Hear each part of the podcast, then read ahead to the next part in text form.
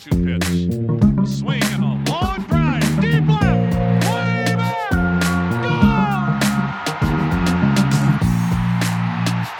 All right, welcome back to the Baseball America Fantasy Baseball Podcast. I'm your host, Geoff Pontes.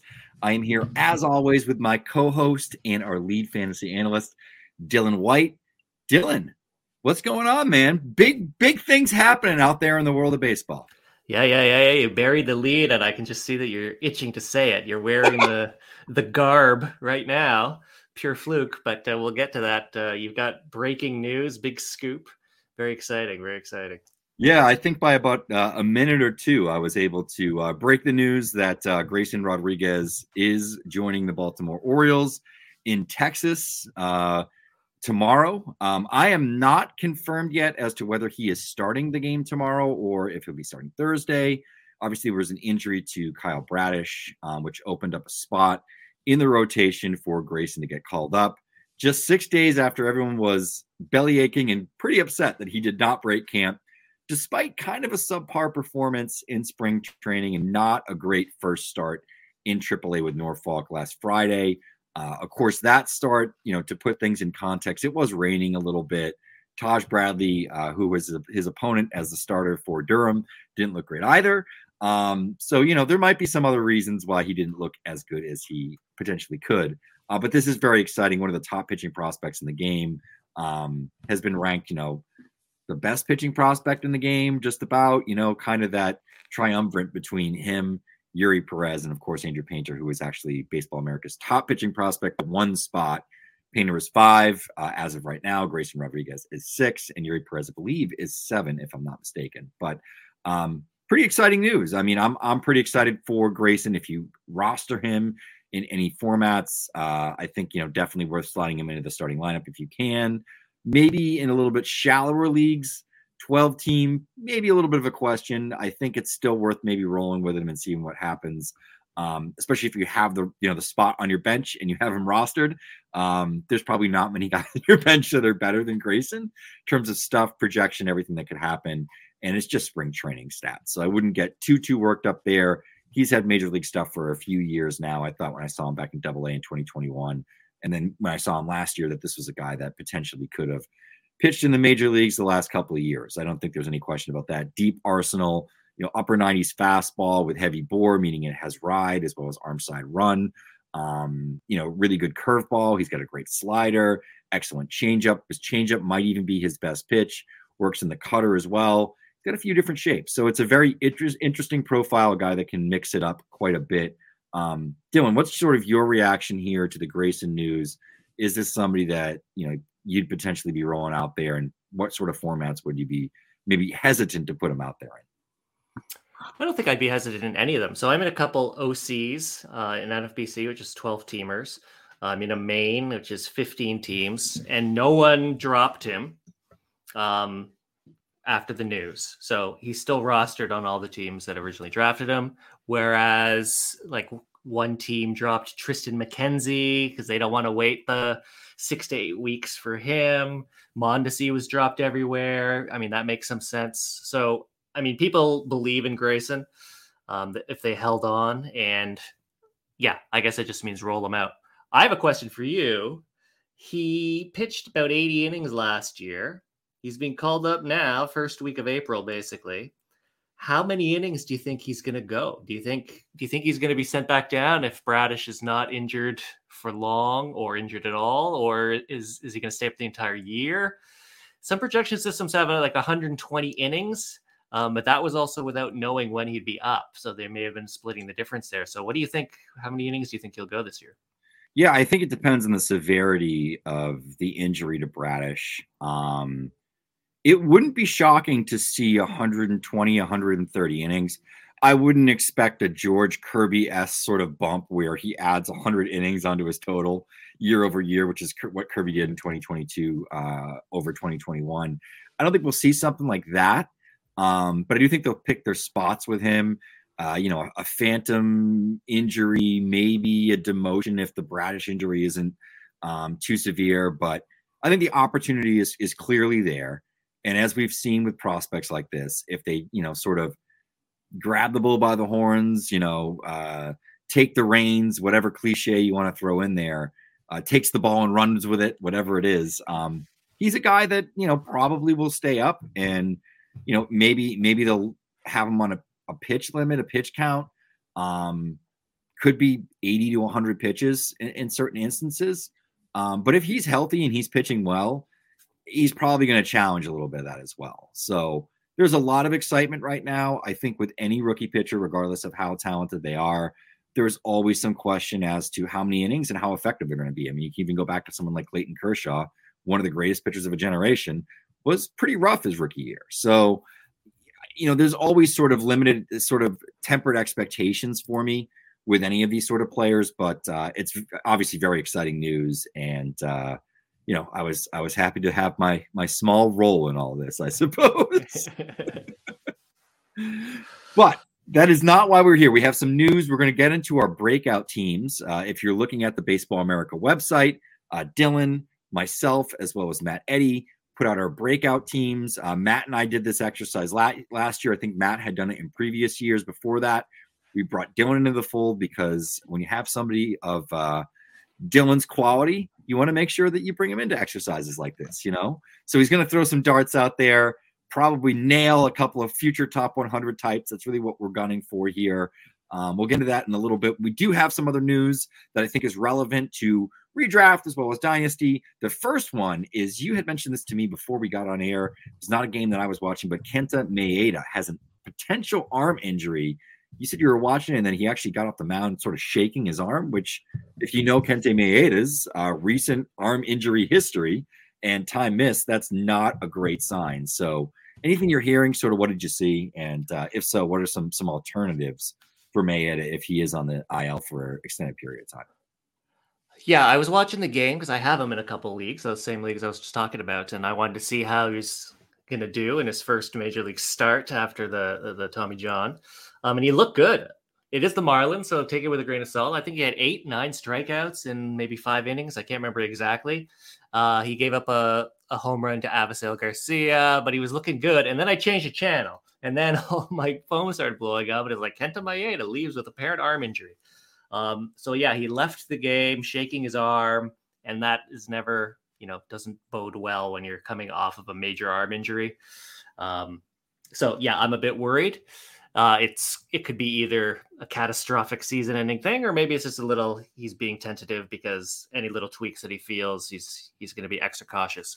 Um, if he's injured for any period of time, I expect it's Bailey Ober, um, who many people thought should have made the staff anyway. Um, so I'm sure he's ready to go. He's uh, you know a good option for sure. I would I would pick him up in in the 12 teams and 15 teams if he's not taken. I, I he's available in many of mine because he was in the minors and it didn't seem like there was any opening. But now with this opening, I think he's someone to take and stash. Yeah, absolutely. And I think, you know, if um, Dylan Dodd is sort of floating around on your waiver wire, he might be an interesting uh, potential ad. Um, you know, I know that he got through five at least while we're recording this, uh, having only given up a run, had six hits, three strikeouts, no walks, um, 73 pitches through five innings. So he was fairly efficient, throwing a lot of strikes he was a guy that Baseball America had within the top 10. Kudos to Carlos Collazo, uh, who's sort of beating the drum on Dodd. I think we had him higher than a lot of other places. I had nothing to do with that. So I want to give props to my teammate Carlos, who does excellent reporting in the draft, but also on the Braves organization as he does those for the handbook. Um, I think he might be sort of an interesting name to potentially go after. Anybody else that's sort of floating around there that's caught your eye over the first couple of days? I know we haven't had sort of a full slate of rotations go through yet. We may not even see that until like the end of the month, where there's some teams that don't necessarily need five men at this point. But there's there anybody that's maybe waiver wire material that's that you've that's caught your interest, um, or somebody that you potentially would go after in mixed leagues. Uh, no, I, I, I like the Dodd one because uh, he's stymieing the, the Cardinals, and the Cardinals have like a 250 WRC plus or whatever after they uh, knocked my Jays around. Um, I was actually looking at it today deeper because I'm trying to find I need some pitching in some of these leagues. And uh, even though Shintaro Fujinami and Kutter Crawford both got rocked um, in their starts, they their stuff plus wasn't so bad. So I'm, I'm keeping an eye on them. I'm, I'm not quite there yet. uh, to pick them up, but there's some people I'm having a my eye on. I know uh, Jared Schuster got sent down after his start. That's why Dodd's pitching now. Jhony Brito of the Yankees got sent down as well. He would have been an option. And uh, Clarke Schmidt, if he's available, people also were sour on his start, and they, I think they dropped him, but his stuff plus was pretty solid too. So I, I think it's like these these guys where they people get uh, frustrated with the performance, but if you look under the hood, they're actually not so bad. I those are you know the great pickups that you can you can earn a lot of surplus value from. Um, you're you're shaking your arms in uh, in in excitement. What's that about? uh, that was the that was when I got the uh, the Jeff Passan bump. So uh, that was why that just came through on my uh, my text message. So I had to had to shake up that one. Uh, you Peek know, behind the curtain. yeah, you know, um, um, there you go. From uh, from humble fantasy blogger to a guy that's broken some news. And I, thought, uh, I thought you were cheering my insight, and uh, no, I not. was. I was also cheering your insight. Another guy that actually looked pretty good for me today, and it's the Reds. So who knows? Luis Cessa did not look too bad uh, against the Cubs, sort of opposite Hayden Wesneski. Um, not a lot of strikeouts, but um, sort of limited hard contact. And I, you know, I think if you're in a really deep league, NL only league, like I, I'm watching more and more NL games because I'm in the NL only LABR league, and I, I'm helping out uh, Gray with his his NL only league. So I've kind of been watching more NL games, kind of getting into the NL only players mindset, and I was like, hmm, Luis Cessa is not owned in most of those leagues and or rostered, and could potentially be kind of an interesting one. So I'll throw that one out there as well for your very deep leaguers. I have him in my 30 team league uh, because I I have the Reds, and we now have to roster at least three uh, three players from our real life organization, and finding a bunch of talented Reds is not necessarily always the easiest thing to do. Um, so I do have him. I actually took him at our auction at like a dollar. So uh, he was one that I had my eye on as well. But some sad news. Let's move on to some sad news. Lars Nootbaar uh, hits the IL. Unfortunately, Juan Yepes is up. Are you grabbing Yepes in, in any formats at this point? Because there's a chance that he could have been dropped after he was uh, demoted, um, sort of, you know, to start the season. I actually think I might uh, pick up Dylan Carlson. Um, I think he, I know Yepes is starting now in the first game, uh, but he's going to be DHing. Carlson batted second. Uh, he's going to get, you know, he's probably going to get the bulk of that outfield time. I, I don't think it's going to be Yepes or Burleson getting most of it. I think it'll be Carlson kind of sliding in. And if he runs with it, which is what I was hoping for this year, he was kind of a guy I thought would be a sneaky pick um, until Nootbaar started to be everyone's favorite at the WBC. Um, yeah, Dylan Carlson, he was dropped, I know, in a couple of leagues because exactly the Nootbaar stuff, and he wasn't playing. And when he was, he was batting low in the lineup. But now this might be a chance for him to show something in the next one to two weeks. And so I kind of like Dylan Carlson of all those options of Yepes or Burleson. Yeah. Um, I, I think I agree with you there too. You know, I I think if you're looking for someone who maybe has like corner infield eligibility, um, you know, there there's some interest there with Yepes. Um, but anyway, we're talking about injuries. Too many of them. Unfortunately, Brett Baty potentially went down with a thumb injury today. This isn't great news. I have him rostered all over the place after watching him this first weekend in Worcester. He was tearing it up, made some great plays defensively. Had, I think, one game where he got on base five or six times. Uh, went four for four in that game. Had two different home runs, both off of left-handers, which is definitely an issue for the Mets. They've struggled against lefties early in the season. Um, there's going to be imaging down in the thumb. I believe that he had an injury on this thumb as well last year. Let's hope and pray, keep our fingers crossed, no pun intended, that it's not anything for Baty and it's just sort of a tweak, no big deal. Just they're, you know, it's precautionary. They're just trying to make. I want this guy up in the major leagues. I think the Mets need this guy up in the major leagues. The pitching isn't going to be an issue, I for the Mets. Hitting, they could use a little bit more firepower, and I think that Baty is a guy that could potentially bring that. He had a great spring training. I don't think anybody that watched that team didn't think he wasn't the best, you know, third base option, but I can understand some of the things that are around there and the moving parts, all that sort of stuff. You know, mos- roster management is much more complex than what we want in our hearts for our fantasy teams. Um, any sort of reaction here with Baty? I guess we have to just sort of wait and see. It's just sort of news, and he's not something that's necessarily going to hurt your lineup because he wasn't in it to begin with.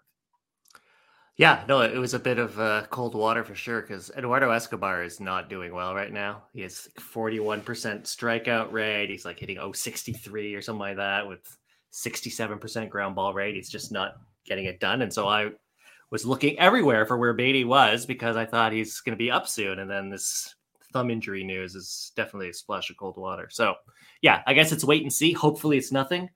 Um, hopefully, it's not a nagging chronic thing that's going to plague him for the, the beginning part of his career. Um, but yeah, definitely uh, not the news you want to hear. No. All right. These are the notes. These are the news items that we've already talked about. We're going to jump into our breakout teams. This is the exciting part. All right, sound effects. We need Welsh here to put in some sound effects to make us really glossed up and fancy. All right, I'm going to throw out my first sort of breakout player of the year. This is a cheapie. This is an easy cheapie because I think this guy's going to be in our top 100 by opening day. Ethan Salas of the San Diego Padres. I mean, he's been the talk of the camps in Arizona. 16 years old. This guy is younger than some of the bat boys out there. And he's catching games in the backfield for veterans like Yu Darvish and um, uh, Joe Musgrove um, and handles it perfectly well. Had a double off of George Kirby. I think he had a triple um, as well in one of those games off of Bryan Woo. So some quality pitchers that he's hitting. He's 16 years old. If you watch, he got into a major league game as well, which is unheard of. You watch this guy just in terms of the defensive skills, because I think this all kind of factors into it as well. Receiving is super smooth. It's a great arm. And talking to some scouts that had seen him and then some that had actually that work on the international side that I was hanging out with in Florida that had scouted him years ago were like 55 hit, 55 power projection, 70 catcher, you know, receiving, you know, blocking, etc., 70 arm. That is a legitimate player. You know, we're going to get a lot of hyperbole on Ethan Salas, I think, coming up. Um, but he's not in the top 100 yet, so kind of jumped on that one. And we've had some other great names that are in there. Go and check those out in terms of the catchers that are in there. I'm not going to spill the beans. You're going to have to go and go behind the paywall and read that on Baseball America. This is just a teaser. Uh, but I'm not telling anybody anything they don't know. Is Ethan Salas is making a whole lot of noise. He's really interesting. I mean, granted, it is a 16 year old and it's a catching prospect. So, how excited can you sort of get about that, Dylan, in fantasy? Am I wrong? Like, you got to temper know, expectations. In real life, it's very exciting. For fantasy, it's like eh, there's some there's some risk there. Yeah, you definitely have to wait three or four years at least, um, but it could be well worth the wait from everything we're seeing. Yeah, absolutely. And I think uh, we're going to have some more reporting on Salas from Josh Norris, who saw a bunch of Salas games and opportunities out there, talked to a ton of scouts, ton of front office folks out in Arizona while he was out there, or Arizona as he likes to call it. Um, so there you go. Ethan Salas, sort of the first name we're going to have on this breakout list. Next one is actually on your team, and I believe he's on Matt's as well. He is the de facto first baseman on both of your teams, but sort of an infielder here that's going to represent the infielders. Tyler Locklear, uh, a player that I saw quite a bit in Orleans. He was kind of a one-two tandem with Chase DeLauter throughout uh, the summer of 2021 for their Orleans Firebirds. Really interesting lineup that year. Um, what do you like about Locklear? I think we actually have talked about him previously on the uh, first base pro- uh, um, fantasy ranking podcast. Had to get all that in. Yeah, it's just it's the massive power and then the surprising good contact as well. I think what I talked about in the first base positional ranks was that if you plot my favorite plot, which is contact rate on one and then uh, exit velocity or hard hit rate or barrel rate on the on the other, if you find the clusters in the top right where they're marrying the the contact with the contact quality.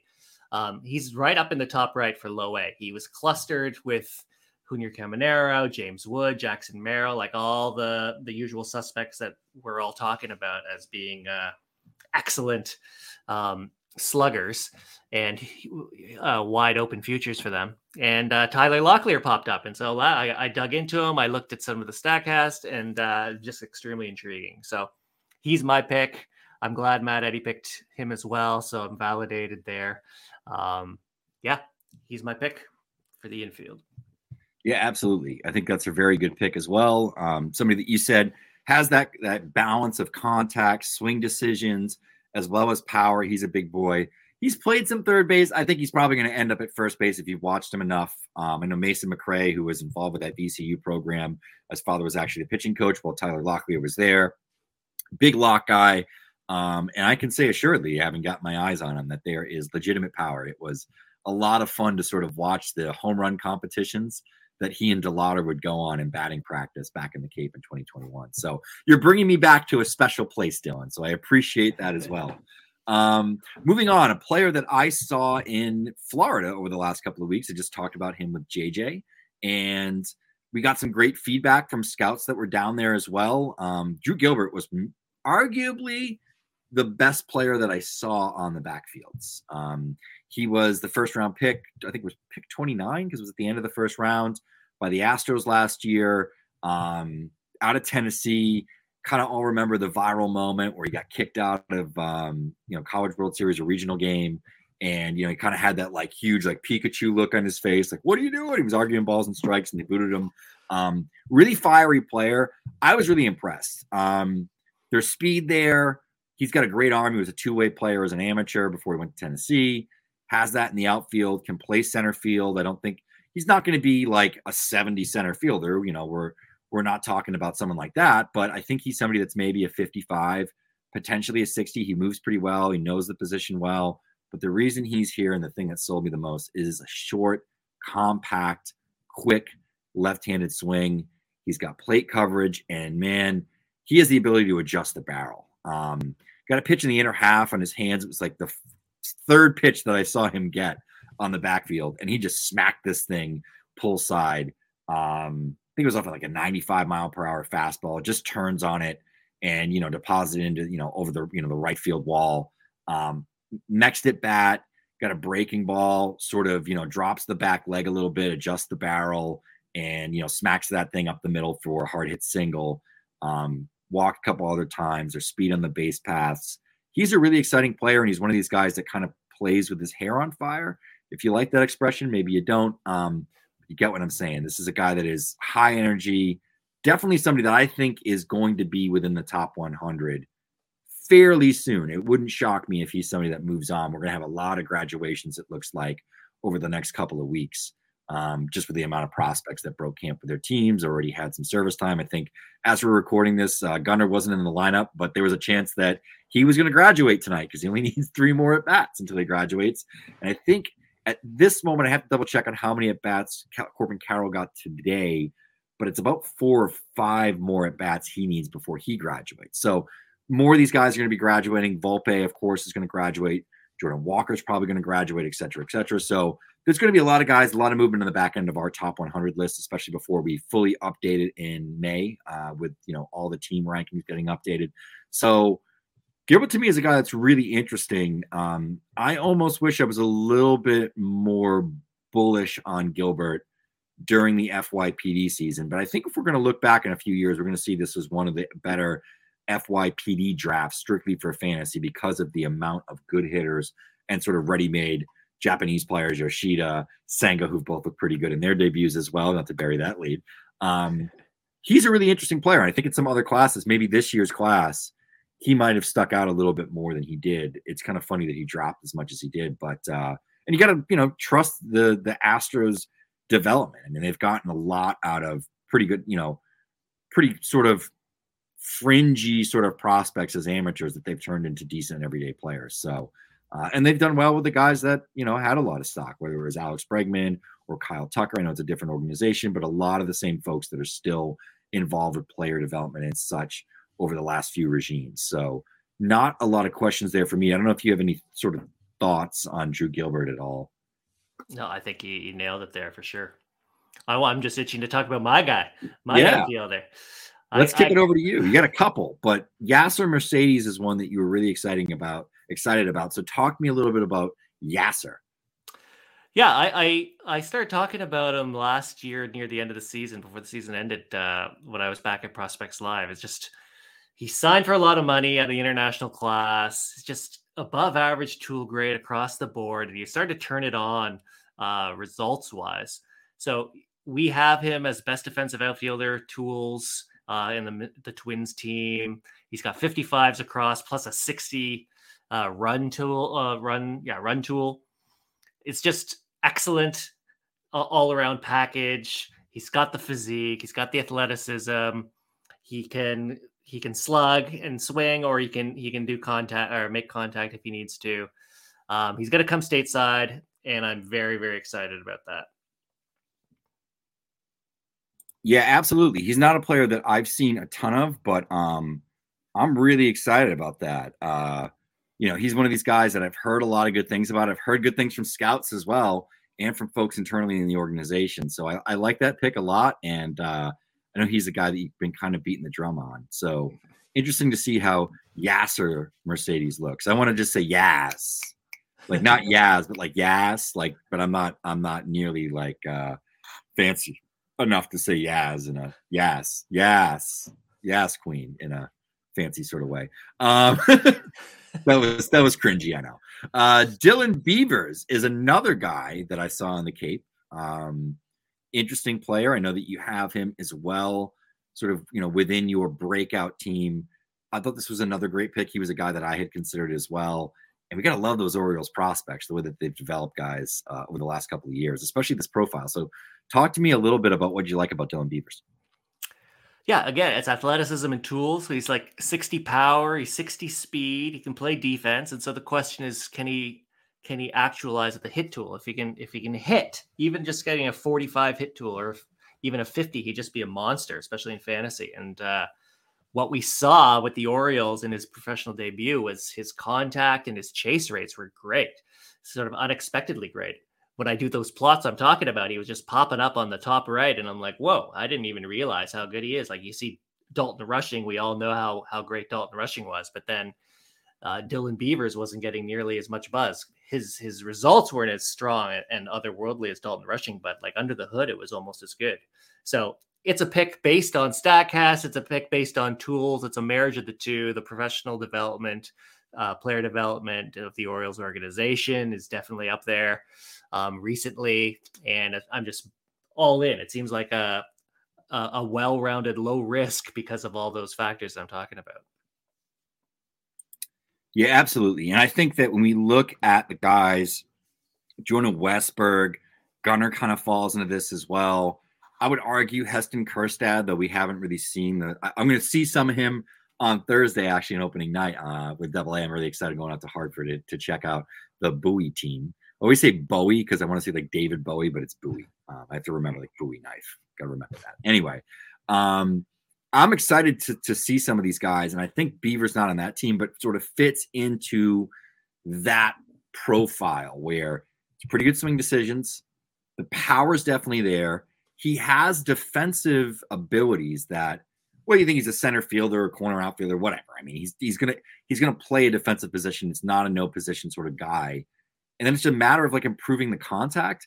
I know I've read a few different articles that have come out from some great sources out there. You can go and check them out. I, I have to remember maybe add the tweets and or the links into uh, the description here. But he's a guy where they did a lot of off-season work in terms of like what they're doing like with posture and some of those things.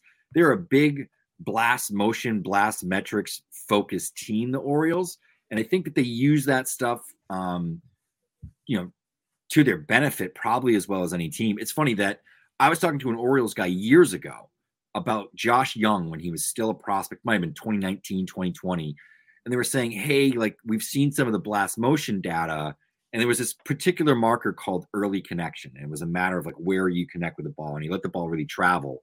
So one of Jung's issues was he had all this raw power, but he was constantly getting to it at a place where it led to a lot of center oppo sort of contact. And they were like, they can get him a little bit, you know, connecting a little bit earlier with the ball and get out in front a little bit more. There is a number here that you can adjust and get this guy to get into his pull side power. The Rangers ended up doing that, and we've sort of seen those results over the last couple of years when Jung's been on the field. He started out pretty well uh, so far with the Rangers. We'll see him against Grayson potentially uh, the next couple of days. But I, when I hear stuff like that, when it's not even about their own players, it's like, all right, this is an organization that gets it. And I think that the track record recently is particularly with, with the positional players that they brought into the organization within this regime and what they've gotten at the other side. It's easy to trust that. So I think Beavers is a great pick. Let's go on to uh, Colt Keith is one that was actually featured within Matt Eddy's breakout team. Because as I said, we have three breakout teams. Those are up in Baseball America. Please go check them out. Colt Keith is a really interesting one to me because he's somebody that popped for me early last season prior to his injuries because he sort of fell into my my rule of threes when it comes to like I, I break everything into threes. I don't know like what this is, but it, uh, with hitting in with like fastballs and like pitch development, I kind of look at like three different. I always have like this three thing, like you check three boxes. And with hitters, it's contact, it's swing decisions, and it's it's power. And he checked all three boxes with you know average or better contact, average or better swing decisions, above average or better power. It's a big boy. He's listed as a shortstop. I don't think there's any chance this guy ever plays shortstop. I don't even know if he's going to play third base. He might. The arm's pretty good, but the bat plays. This is the kind of profile that even if he moved across the diamond at first base, I think it works because he's got power, he's got contact, good, you know, good swing decisions. It all work comes together. Saw him out in the fall league. He got good reports. I think this is a great pick from Matt. Um, he'd probably be on like he probably is on my personal top 100. I have to go back and double check. I don't keep put every single guy to memory. Back into my top 100, this is definitely somebody that I'd be taking a, sh- a chance on because I think that Colt Keith is a legitimate prospect and he kind of fits that niche if he's like perfect for fantasy because he kind of checks all those different boxes, if you know what I'm talking about. No, for sure. He's another guy that uh, popped up for me last year. And then the injury, I, I, guess he had an injury and missed the last half, but he was one of the top prospects uh, production wise. 20 year old at high A for Detroit. It was just, uh, yeah, he was off the charts. So looking forward to see what he does this year. Yeah, absolutely. Um, let's move on to some arms here. Matt had another great arm, one of my personal cheese balls. I kind of like was like, like we talked about some breakout pictures after, and I had already picked mine, and I already had my first cheese ball in there, which is Cooper Hjerpe. That's not going to surprise anybody. Of course, I'm gonna I'm gonna get as much blood out of this stone as I possibly can. I am going to get as much out of the Cooper Hjerpe hype prior to hopefully a great season here in 2023. I think he's breaking camp with high A Peoria, if I'm not mistaken. I don't think I'm breaking any news there. Um, that's Marco Raya. I saw this guy last April with Fort Myers in Dunedin. It was one of the best pitching performances that I've seen over the last couple of years. Pitched six innings, um, just absolutely shoved. It was the first night of the pitch clock, and he was absolutely using it to his full advantage. It's an above average, maybe plus fastball, mid 90s. He's got bore on that thing. So it's one of those fastballs again with ride and run, which I think is the optimal shape, in my personal opinion. Um, a little bit shorter, so he's got like decent plane on it as well. Um, he's got a really good sweepy slider.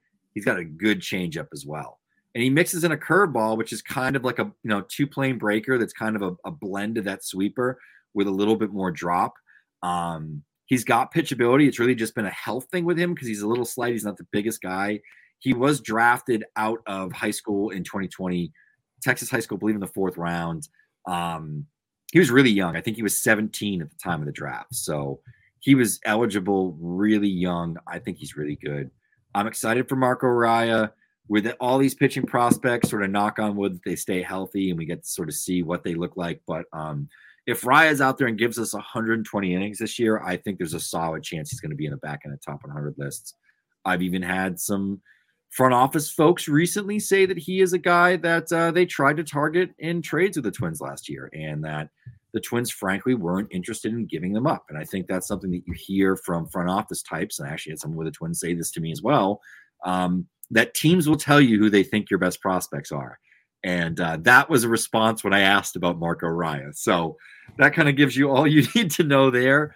Um, another pitching prospect that I'm really into is Justin Wrobleski. Uh, he is a left-handed pitcher out of Oklahoma State. I believe he was an 11th rounder in 2021 um, with the Dodgers. Surprise, surprise. really good low to mid 90s fastball. Got a couple of breaking balls that are pretty good. Um, slider as well. It's another one of these arms from the Dodgers pitching factory. That shouldn't be a shock. He's somebody that Josh saw in the backfields, was raving about, had some good video. He's going to be writing about him in a forthcoming article later this week that you're all going to want to check out. I'm going to tease that a little bit. And I know that Keith Law actually wrote about him as well on the Athletic. So uh, he's getting a little bit of love, a little bit of bump. Um, but he's somebody that I'm very interested in. I had, you know, one of my contacts is a really smart analyst that was putting me on to him last year. And then again, when he heard Josh was going out to Arizona, he was like, make sure that he checks out Wrobleski. So that that is W R O B L E S K I. It's Justin first name. Go and check him out. He's definitely an arm that if you're in a deeper league and you got a, a spot to burn, a guy went on IL, you know, you're calling somebody up from the minors, something like that. He's definitely a name to check out. So I put that one out there. Did you have a pitching prospect that you wanted to throw out there, or do you want to sort of uh, wrap this sucker up? What do you say, Don? Uh, I'll just say it now so that if uh, he hits, I can say, go back to that podcast on April 4th. Uh, Justin Campbell, the Guardians. Um, we have the NCAA data. I he, he was kind of checking the stuff plus boxes. His changeup is uh, elite. Guardian pitching development. You know, we love that. Um, I'm kind of hoping he could be like the Tanner Bibee, Bibee. I don't know how to pronounce it. I'm sorry. Um, of last year, I think he's going to be at Lake County. He, uh, you know, first round supplemental pick for the Guardians. We just love what they do with their development. So he's my pick for uh, for a pitching breakout. Yeah, absolutely. And he's a guy that um, you know, we were we were pretty high on but coming into the draft as well. I'm just double checking on 27th overall is uh, where we had Justin Campbell ranked. So um, he was somebody that we were we were sort of all in on. Um, it's good stuff. Yeah, you know, projectable type of of of uh, of arm. Uh, I think he was tri- twice drafted. He might have been drafted by the Astros back in 2019 as well. Believe he was a two way guy. Um, and wasn't full time pitching, if I remember correctly, up until last year. Um, but as you said, you know, Guardians guy, six foot seven. It's a big body. Um, you know, he went in the the first su- first round supplemental round for the Guardians, um, signed for 1.7 million dollars, 37th overall pick. Really interesting player. So I like that one quite a bit. Um, that's our breakout teams, at least in terms of what we're going to show you. As I said, you can go on see the full breakout teams from Dylan, myself, as well as Matt on Baseball America. Go and check those out for sure. We have every position listed. So we got catcher, first base, second base, third base, shortstop, three outfielders, and five pitchers, as well as a DH. So go and check that out. I think it's worth your time.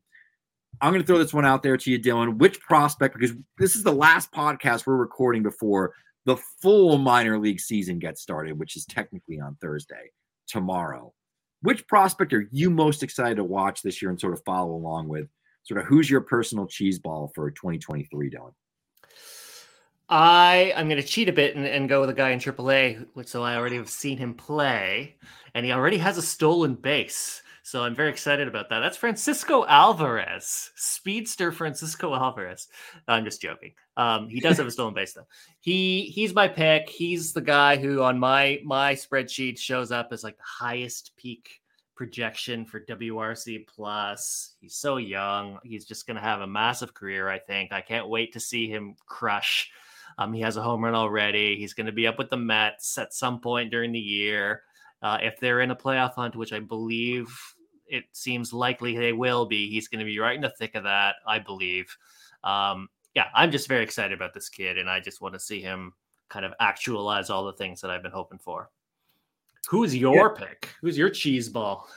Yeah, I'm going to throw this one out at you. He's going to be in an article I'm doing, I think, for early next week, which is going to be a list like 20 to 25 pitcher breakouts to sort of follow, potential pitcher breakouts to follow right hander from the Boston Red Sox. That is Luis Perales. Um, we've gotten some really good reports on Perales. Um, you know, up to 98 miles per hour. It's a power curveball, really good changeup. Um, super athletic, sort of an overhand delivery. I mean, the curveball that he has is in like the the mid low to mid 80s. It's pretty legit. Um, has feel for the breaker and the changeup. Um, people think he's a starter long term. Uh, he sort of started to learn how to pitch last season. uh, late in the year, stop nibbling a little bit, which happens with a lot of young guys. They don't want to sort of mainline stuff, and really started to go after guys and throw strikes because he has that level of stuff. Um, this could be a pitching prospect that the Red Sox haven't had in quite a long time. Um, I think the upside here is tremendous. He is definitely going to be an arm that if you're tuned into MILB and you see him on the slate, I would make a note, put in a reminder in your iCal, let the alarm go off 15 minutes ahead of time, tune into the MILB, MILB TV and watch it because it's electric stuff. He's going to be really exciting. He's somebody that I'm probably most excited for. I love to watch pitchers. You know, I follow the hitters. I feel like I see the hitters from following all these these pitchers, but when I sit down, if there's you know rain out here or there's no games locally, and I'm in the house or it's been five days at the ballpark, and my wife's like, "Hey, you've been at the ballpark for five days. You you got to be at home tonight, Geoff." It's uh, one of those times where I tune into MILB TV and I'll look at the slate and just say, "All right, what what pitchers are going? Who do I want to tune into?" And and and kind of keep it, you know, listed of like, all right, these are the five guys going to be tuned into. There's a game at six. You got another one at eight. You got one at nine. Another one at ten o'clock in the West Coast. Right, I can bounce around and kind of see a few of these starts. And the great thing is now with the pitch clock that if you kind of devote an hour to each one of those starts, you're going to see most of the start. So you know that's that's not too bad. And you know sometimes I'll catch it a little bit late, start the game late, and then sort of jump through the commercial, jump through the half inning or whatever, and get back to it. But um, yeah, so I'm really excited for him.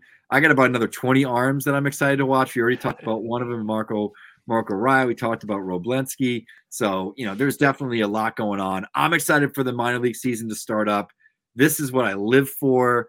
Um, and we're going to have a lot of cool content coming out as we have some actual games, some actual meat on the bone to dig into. You're going to get to doing your thing with with the Robo Scout, etc., and all that sort of thing. So it's a lot of fun. I can't wait to get rolling, man. It's going to be a big season here at Baseball America. Uh, on the prospect side of things, and the college side of things, the draft side of things, but also on the fantasy side of things, I think for the first time that's because we have Dylan on board. And uh, once again, I want to thank you for coming on board because it's been a lot of fun working with you throughout this offseason, getting our rankings up, and looking forward to you know what kind of stuff we can do in season as well. Any final thoughts, Dylan, before we rack this sucker up? I ran RoboScout for AAA right today just to see what it's spitting out, and the number one guy in AAA is Vaughn Grissom.